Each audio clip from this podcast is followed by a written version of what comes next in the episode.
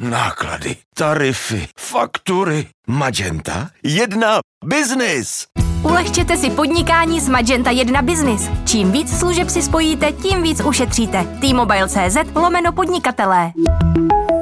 Posloucháte podcast týdeníku Respekt. Prijať pozvanie ukrajinskej strany a vyslať signál uistenia o našej pozícii, solidarite, podpore. Země, která je rok a čtvrt eh, ve velice brutální válce, tak eh, nejenže není zlomená, ale je odhodlanější možná víc než kdy dřív. Dnes o cestě Petra Pavla a Zuzany Čaputové na Ukrajinu. Podnětný poslech vám přeje Štěpán Sedláček. Ve studiu vítám Ondřeje Kundru, reportéra, zastupce šéf-redaktora týdeníku Respekt, který byl spolu s Petrem Pavlem a Zunou Čoputovou eh, na Ukrajině. Ahoj, vítej. Díky za pozvání. O tom, že by chtěl Petr Pavel společně s prezidentkou Zuzanou Čaputovou vjet na Ukrajinu společně, poprvé mluvil už během předvolební kampaně, pak ten záměr opakovaně potvrdil, ale to přesné načasování to nebylo tedy, předpokládám, kvůli bezpečnosti známo až do poslední chvíle, na úvod své reportáže, kterou všichni najdou eh, v aktuálním týdeníku Respekt pod titulkem Společně se Zelenským píšeš, že rozhodně dokážou do posledního momentu tajit svoje kroky. Tak jak dlouho dopředu si věděl, že pojedeš tedy v rámci novinářského doprovodu spolu s, spolu s Petrem Pavlem? Úplně definitivně jsem se to dozvěděl krátce před tím odjezdem, že tedy všechno klaplo, že to bude možné cestovat s Petrem Pavlem a Zuzanou Čaputovou vlakem z polské Přemyšle. To je to místo, to je ta křižovatka, kde pendlují vlaky mezi Ukrajinou a mezi Evropskou uní, mezi Polskem. Tam většinou politici nastupují a pak pokračují směrem do Kijeva. Ty vlaky jsou noční, jsou noční proto, aby byly hůř třeba vysledovatelné Rusy tak eh, jako nějaké indicie, že by to mohlo výjít, eh, jsem měl eh, samozřejmě větší dobu dopředu, ale definitivní potvrzení bylo bezprostředně před tou cestou. To znamená tedy zatažené rolety, záclony, průjezd noční Ukrajinou? Ten vlak má samozřejmě jako mnoha bezpečnostní opatření, stejně jako celá ta cesta jakéhokoliv prezidenta nebo premiéra, který se vypraví do Kieva.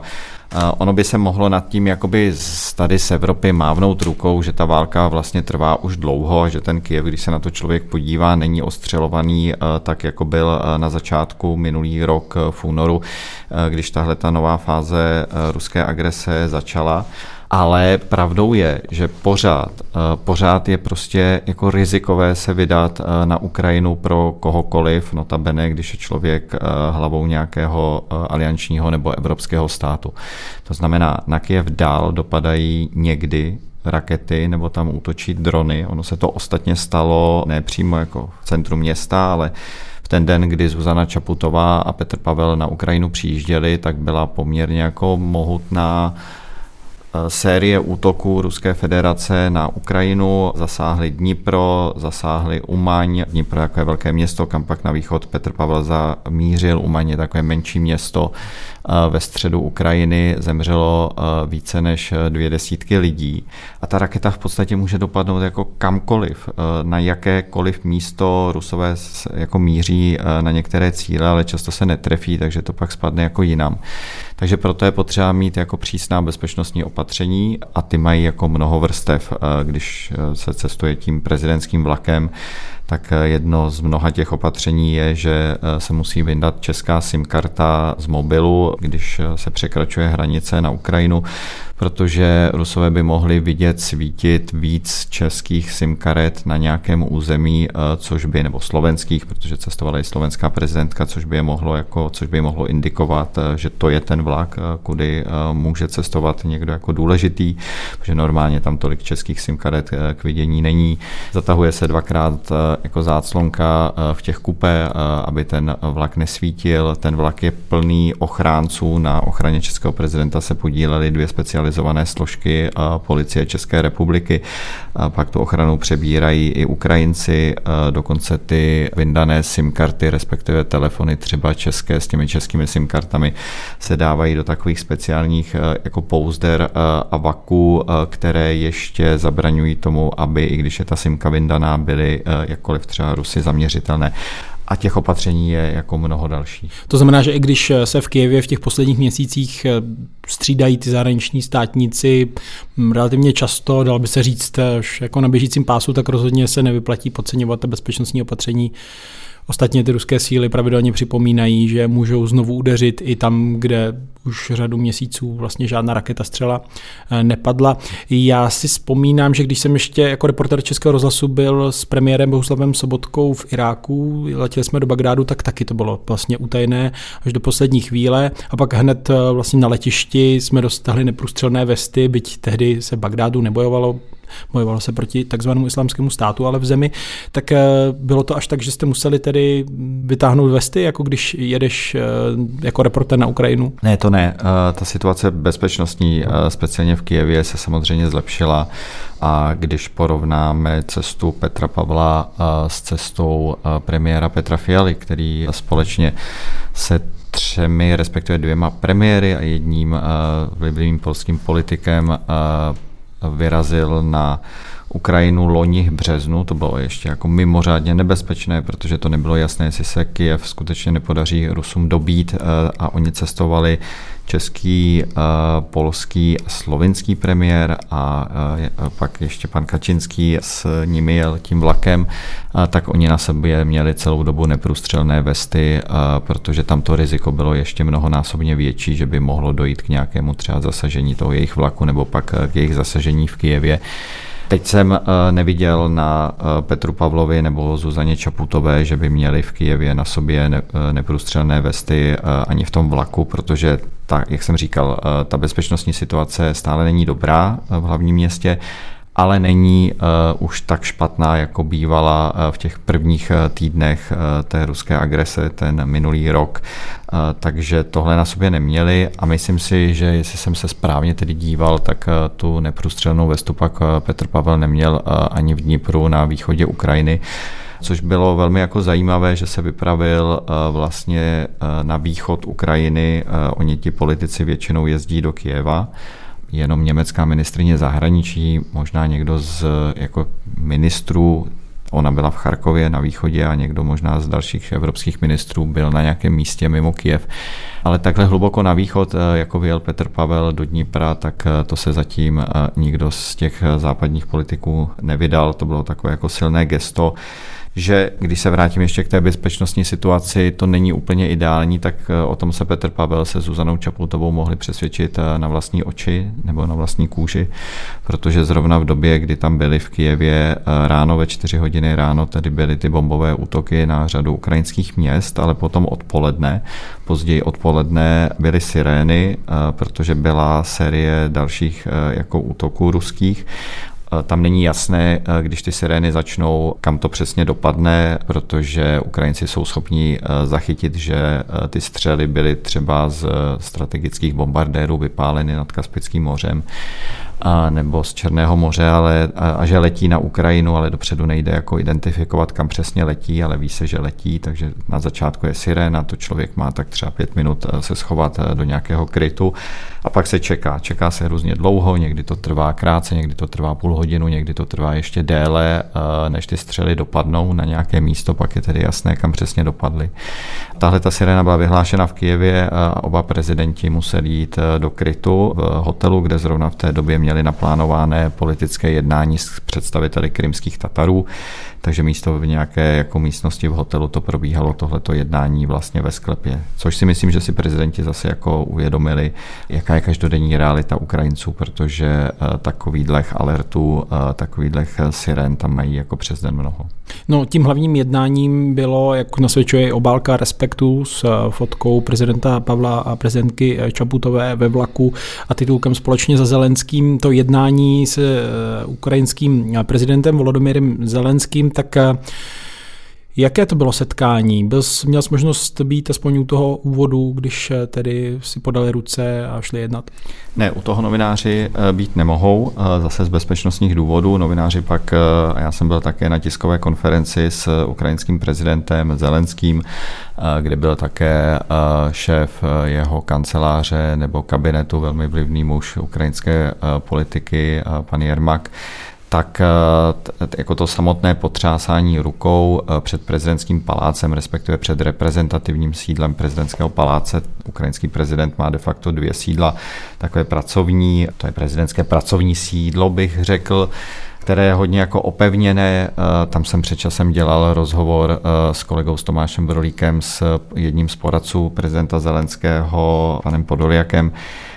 tak eh,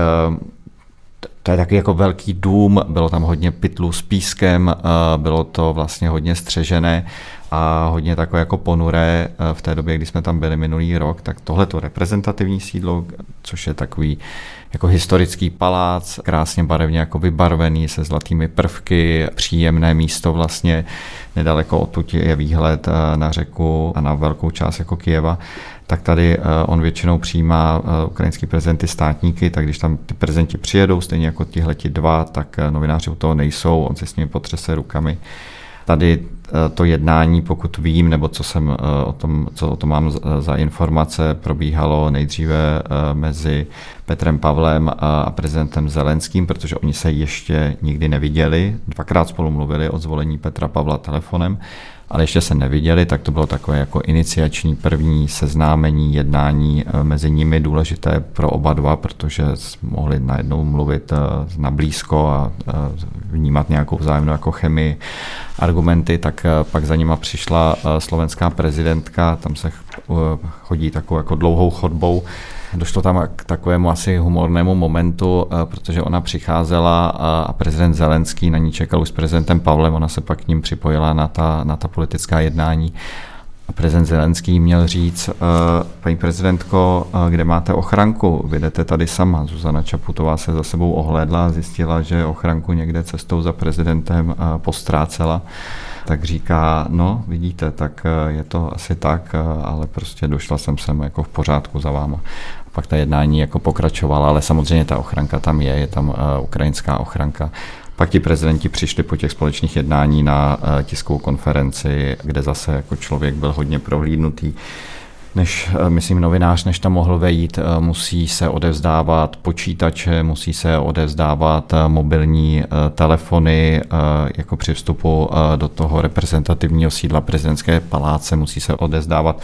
veškerá technika, která by mohla být nějak jako elektronicky zaměřitelná eh, pro to, aby zase Rusové nevěděli, že někde probíhá jako konkrétní jednání, že na nějakém konkrétním místě se zrovna vyskytuje ukrajinský prezident. Tam nebyly jenom jednání eh, s ukrajinským prezidentem, eh, zazněla řada nějakých politických proklamací a tak, ale co bys tak zdůraznil z té cesty, co třeba padlo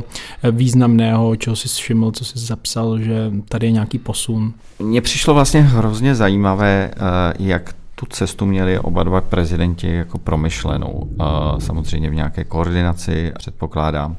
Zuzana Čaputová má jako na Slovensku poměrně jako velký problém s tím, že slovenská společnost, myslím, a data to ukazují více než ta česká, přestává věřit tomu, že je důležité podporovat Ukrajinu slovenská politická reprezentace je v tomhle jako hodně rozdělená a opozice, Fico a další, kteří mají velkou šanci se dostat eh, po těch eh, parlamentních volbách, které brzy budou k moci, eh, tak zásadně odmítají pomoc Ukrajině. A Zuzana Čaputová tu svoji cestu postavila, byla tedy druhá,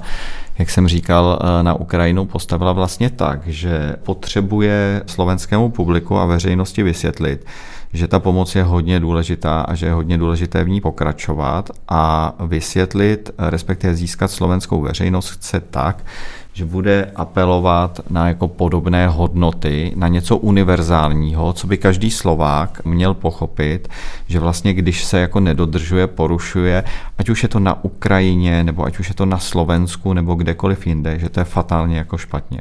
Proto ona také navštívila, vedle samozřejmě jednání s prezidentem Zelenským, tak navštívila místa, kde docházelo k vlastně mučení Ukrajinců a Ukrajinek. Eh, byla v takovém sklepě, kde v naprosto nelidských podmínkách za Kijevem byli drženi Ukrajinci, byli, byl tam i kojenec, ti lidé tam mohli buď stát nebo sedět, ležet tam nemohli, protože ten prostor byl natolik stísněný tím počtem lidí,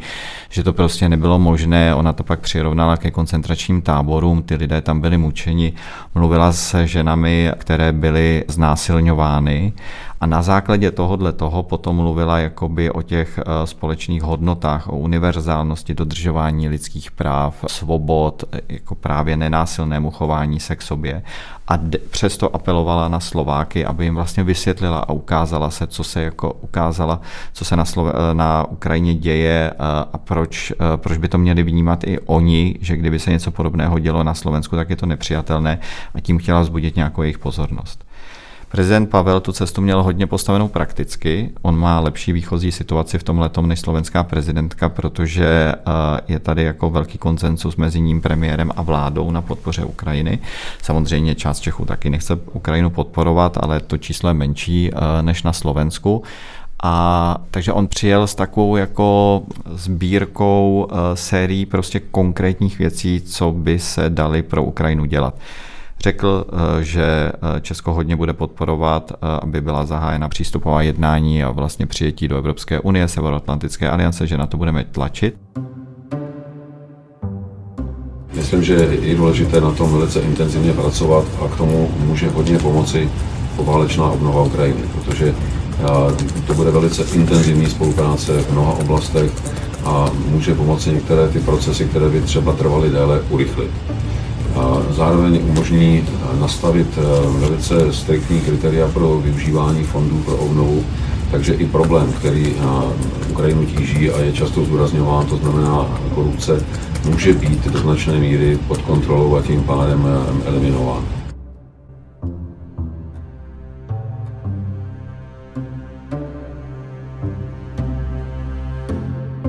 Ale pak představil eh, jako některé konkrétní projekty, které už jsou v nějaké fázi rozpracovanosti mezi Ukrajinou eh, a mezi Českem a které by se mohly eh, posunout do nějaké finální fáze a z takových jako klíčových bych řekl, teď když se hodně mluví o ukrajinské protiofenzívě, tak Ukrajina má nedostatek munice potřebuje jí nejenom na tuhle tu protiofenzívu, ale i do budoucna. No a je takový plán, nebo jsou také plány, že některé české zbrojovky eh, by mohly přesunout, respektive pomoct Ukrajincům eh, dělat tu výrobu eh, na Ukrajině, tam by se renovovaly nějaké závody a vyráběla by se tam ta munice. Takže už s prezidentem Zelenským, s kterým se mimochodem vyměnil eh, telefony na sebe, aby mohli komunikovat napřímo, eh, tak rozebíral tyhle ty projekty. Oni si na začátku toho bilaterálního jednání mezi sebou řekli, nebo Petr Pavel měl zahájit ta jednání tím, že, že řekl panu Zelenskému, já si tady moc nepotrpím na nějaké jako diplomatické kličky, na tohle to jsem nikdy nebyl stavěný, já jednám rád napřímo, takže pane prezidente, pojďme na to a tady mám tyhle ty projekty a pojďme se bavit, jak je jako dotáhnout do nějakého konce, aby to bylo smysluplné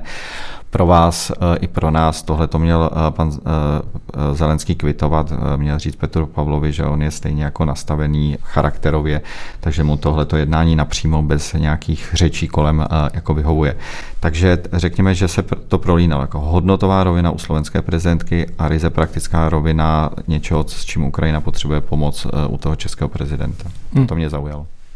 No, v určitý moment se ty cesty hlav států rozdělily. Petr Pavel, jak už si zmínil, pokračoval dál na východ. Tak mě by zajímalo, eh, ty máš eh, prezidenta Pavla poměrně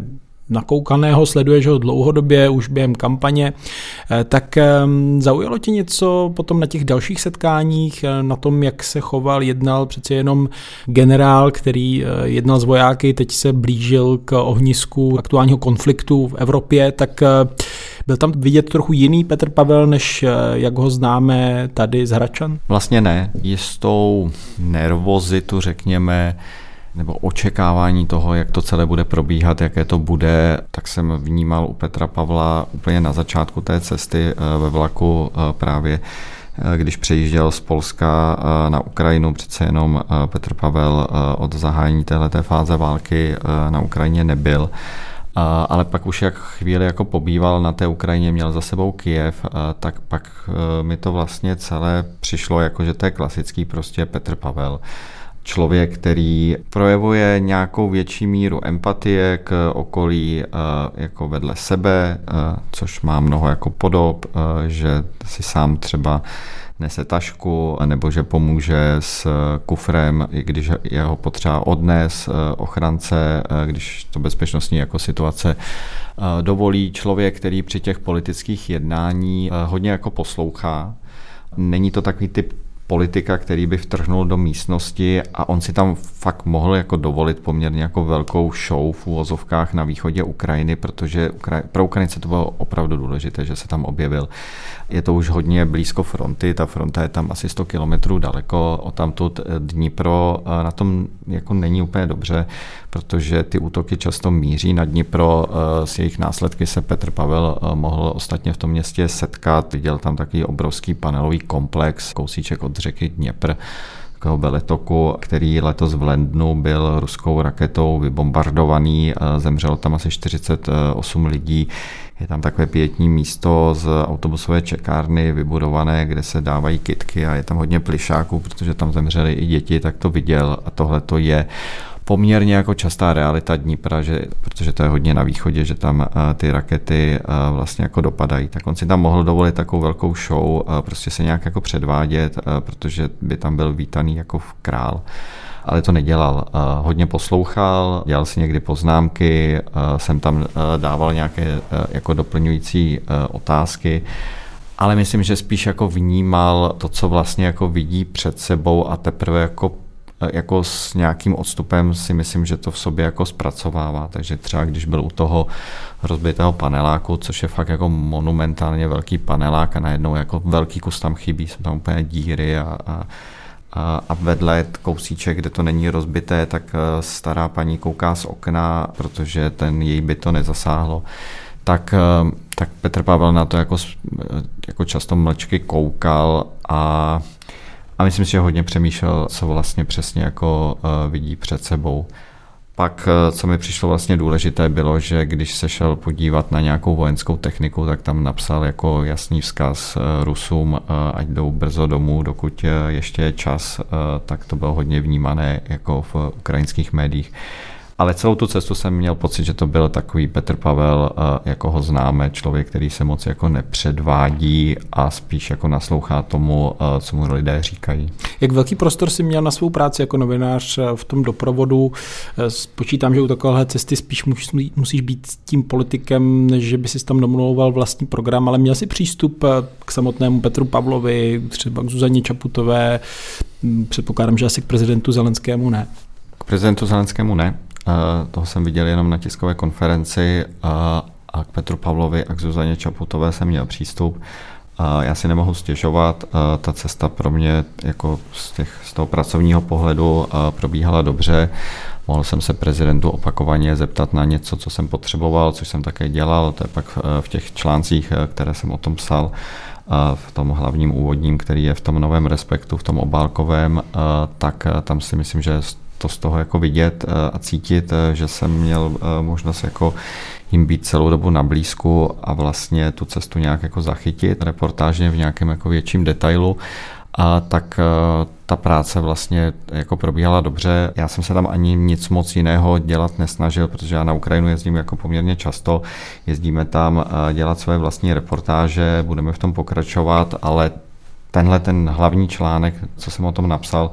jsem eh, od začátku chtěl psát o cestě těchto těch dvou politiků, o tom vlastně, jak probíhá, jaké to je, když člověk eh, jede prezidentským vlakem eh, noční Ukrajinou do Kyjeva, pak dál na východ a tak to jsem chtěl napsat článek eh, přesně o tomhle takže proto jsem musel eh, být eh, vlastně stále s nimi a chtěl jsem být stále s nimi, bez toho by to udělat nešlo. No a čtenáři to teď najdou v aktuálním Respektu s pořadovým číslem 18. Ještě jedna věc, ty jsi zmiňoval tu chystanou, avizovanou ukrajinskou protiofenzivu, tak jak ty teď čteš tu situaci na frontě, na co se čeká, jak to tam teď vypadá s tím dalším vývojem boju? No je to takové čekání před bouří. Prezident Zelenský na tiskové konferenci se Zuzanou Čaputou a Petrem Pavlem eh, řekl k té ofenzívě jednu větu. Řekl, že eh, ta protiofenzíva určitě bude. A mluví se o tom, že by měla proběhnout nebo začít. Ono otázka je také, jestli přesně jako poznáme, jestli už začíná nebo začala. Tady bych zase zmínil ukrajinského ministra eh, obrany Olekseje Rezníkova, který říkal, myslím, minulý týden, že bude dobré, když vůbec vlastně nezaznamenáme, eh, tudíž Rusové nezaznamenají, že nějaká ofenzíva jako probíhá na tom samém začátku, aby se nestačili dostatečně opevnit, připravit a tak tak se mluví o tom, že by mohla být spuštěna někdy během května, třeba uh, Evgenij Prigožin, což je šéf takové polosoukromé ruské Wagnerovy armády, souputník Vladimíra Putina, tak uh, říkal nedávno, že uh, očekává, že ta protiofenzíva by mohla začít v polovině května. Kdy přesně začne, jak přesně vypadá, to samozřejmě jako nikdo neví. Dneska jsem četl takové zajímavé vojenské vlákno, kde Eh, jeden z analytiků toho vývoje na Ukrajině odhaduje, jak by to vlastně celé mohlo vypadat eh, a spekuluje tam, že ta ofenzíva by mohla vést eh, ve směru od jeho ukrajinského města Záporoží, velké průmyslové město, odkud je ta fronta asi 30 kilometrů. A také jsme tam mnohokrát byli s respektem minulý rok, takže by mohla vést směrem k Azovskému moři na přístav Mariupol a město Melitopol, že tam je takový pás, kde vlastně jako řeka teče dolů. Na jich, jako. Ano, k moři, přesně tak. A že tam vyvozuje z nějakých jako dalších indicí, že tudy by ten útok mohl vést jako směrem až ke Krymu a je to také otevřené jako pásmo, 70 km, 80 km volný prostor, nejsou tam, není tam moc kopců, očekával by se tam rychlý postup uh, ukrajinské armády, zase to má velká rizika, protože když tam pojedou tanky, tak jsou poměrně, nebo mohou být poměrně snadným cílem, takže Ukrajinci zase dopředu asi musí ničit nějaká, nějaké zásobovací upevnění Rusu a podobně, což se možná vlastně už děje, ale nejsme to schopni zatím vidět v takovém detailu. No ale může to být samozřejmě celé jinak. Eh, tak Ukrajinci jsou taky blízko velkého města Doněck, což je dočasně okupované město už z toho roku 2015 a, a tam jsou v podstatě jako na dohled eh, Doněcku. Tak já jsem si dával vždycky jaký soukromý typ, eh, že typu jako Doněck, že zkusí jako osvobodit. Ale samozřejmě tyhle ty typy v tuhle tu chvíli vůbec nic jako neznamenají. Tak zatím se čeká, čeká se na to, prezident Zelenský říká, že to bude a každý to hodně jako napjatě sleduje, protože myslím si, že ať už to bude kdekoliv, tak Ukrajinci musí tu ofenzivu podniknout a doufat, že budou jako poměrně úspěšní, protože to pak bude znamenat, že Západ eh, jako výrazně dál bude podporovat, protože oni budou mít ten argument, podívejte se, dítě jasně vidět, k čemu vede ta vaše podpora zbraní a další, my jasně postupujeme a osvobozujeme eh, svoje území. Kdyby ta ofenziva nebyla, kdyby nepostupovala jako nějak výrazně, tak si myslím, že by zrostl daleko větší tlak eh, na Ukrajinu, aby se nějak už s Ruskem dohodla na nějakém míru příměří na něčem, co by ten eh, stav zakonzervovalo. Což by ale zase pro Ukrajinu bylo nevýhodné, protože pořád jako velká část jejího území, zhruba 50% od toho útoku minulý rok, zůstává v rukou Rusů. Z toho, co původně obsadili, 50% dejme tomu Ukrajinci osvobodili, ale 50% je stále ruských, no a k tomu musíme připočítat ještě ta území, co Rusové získali po tom roce 2014. Já vím, že jste s Tomášem Brolíkem plánovali další cestu na Ukrajinu, tak je to teď na pořadu dne, chystáte se? Rádi bychom vyrazili, není to úplně jako na pořadu dne, že by to bylo jako tenhle ten týden, ale do letních prázdnin bychom se tam chtěli eh, vlastně ukázat a já pevně doufám, že už to bude po nějaké velké ukrajinské protiofenzívě, že třeba pojedeme na, to, na ta nově osvobozená území, což se nám minule podařilo u Chersonu. Tam jsme byli vlastně krátce po tom, co se to Ukrajincům podařilo, anebo ještě předtím eh, jsme byli třeba pět dní po osvobození eh, Černihivu, eh, tak jsme tam taky byli, což je vždycky jako hodně zajímavé vidět, ta území, která jsou právě osvobozena. Dodává Ondřej Kundra, jehož reportáž s prezidenty Pavlem a Čaputovou na Ukrajině najdete v Respektu. Doporučil bys ještě nějaký další text z aktuálního čísla? Já bych hrozně rád doporučil samozřejmě jako spoustu textů.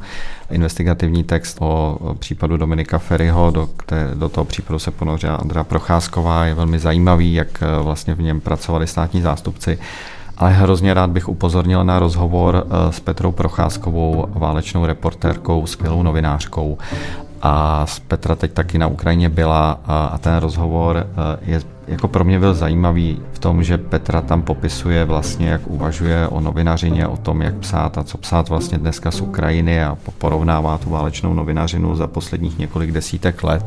A e, je tam velmi jako otevřená v tom rozhovoru. Pro mě je to jedna jako z legend e, české novinařiny, která mě zas a znovu jako fascinuje tím, že dávno už by nemusela, ale pořád vyráží na různá místa, konfliktní místa, kde se něco děje, protože jak v tom rozhovoru říká, tak se chce těm lidem, o kterých píše, koukat do očí, to znamená, chce s nimi mít přímý, přímý nějaký kontakt, což si myslím, že je zároveň jako jistá definice dobré novinařiny. Tak jako kdyby už nic jiného, tak do rozhovor s Petrou Procházkovou jako hodně doporučuji. No já doporučím třeba článek Zabho nebo úteče Jaroslava Spurného v posledním pokusu, jak potrestat komunistické vraždy na československé hranici o soudu s někdejším ministrem Vratislavem Vajnarem. Podnětný poslech i čtení, inspirativní čtení týdeníku Respekt vám přejí Štěpán Sedláček a Ondřej Kundra. Hezký den.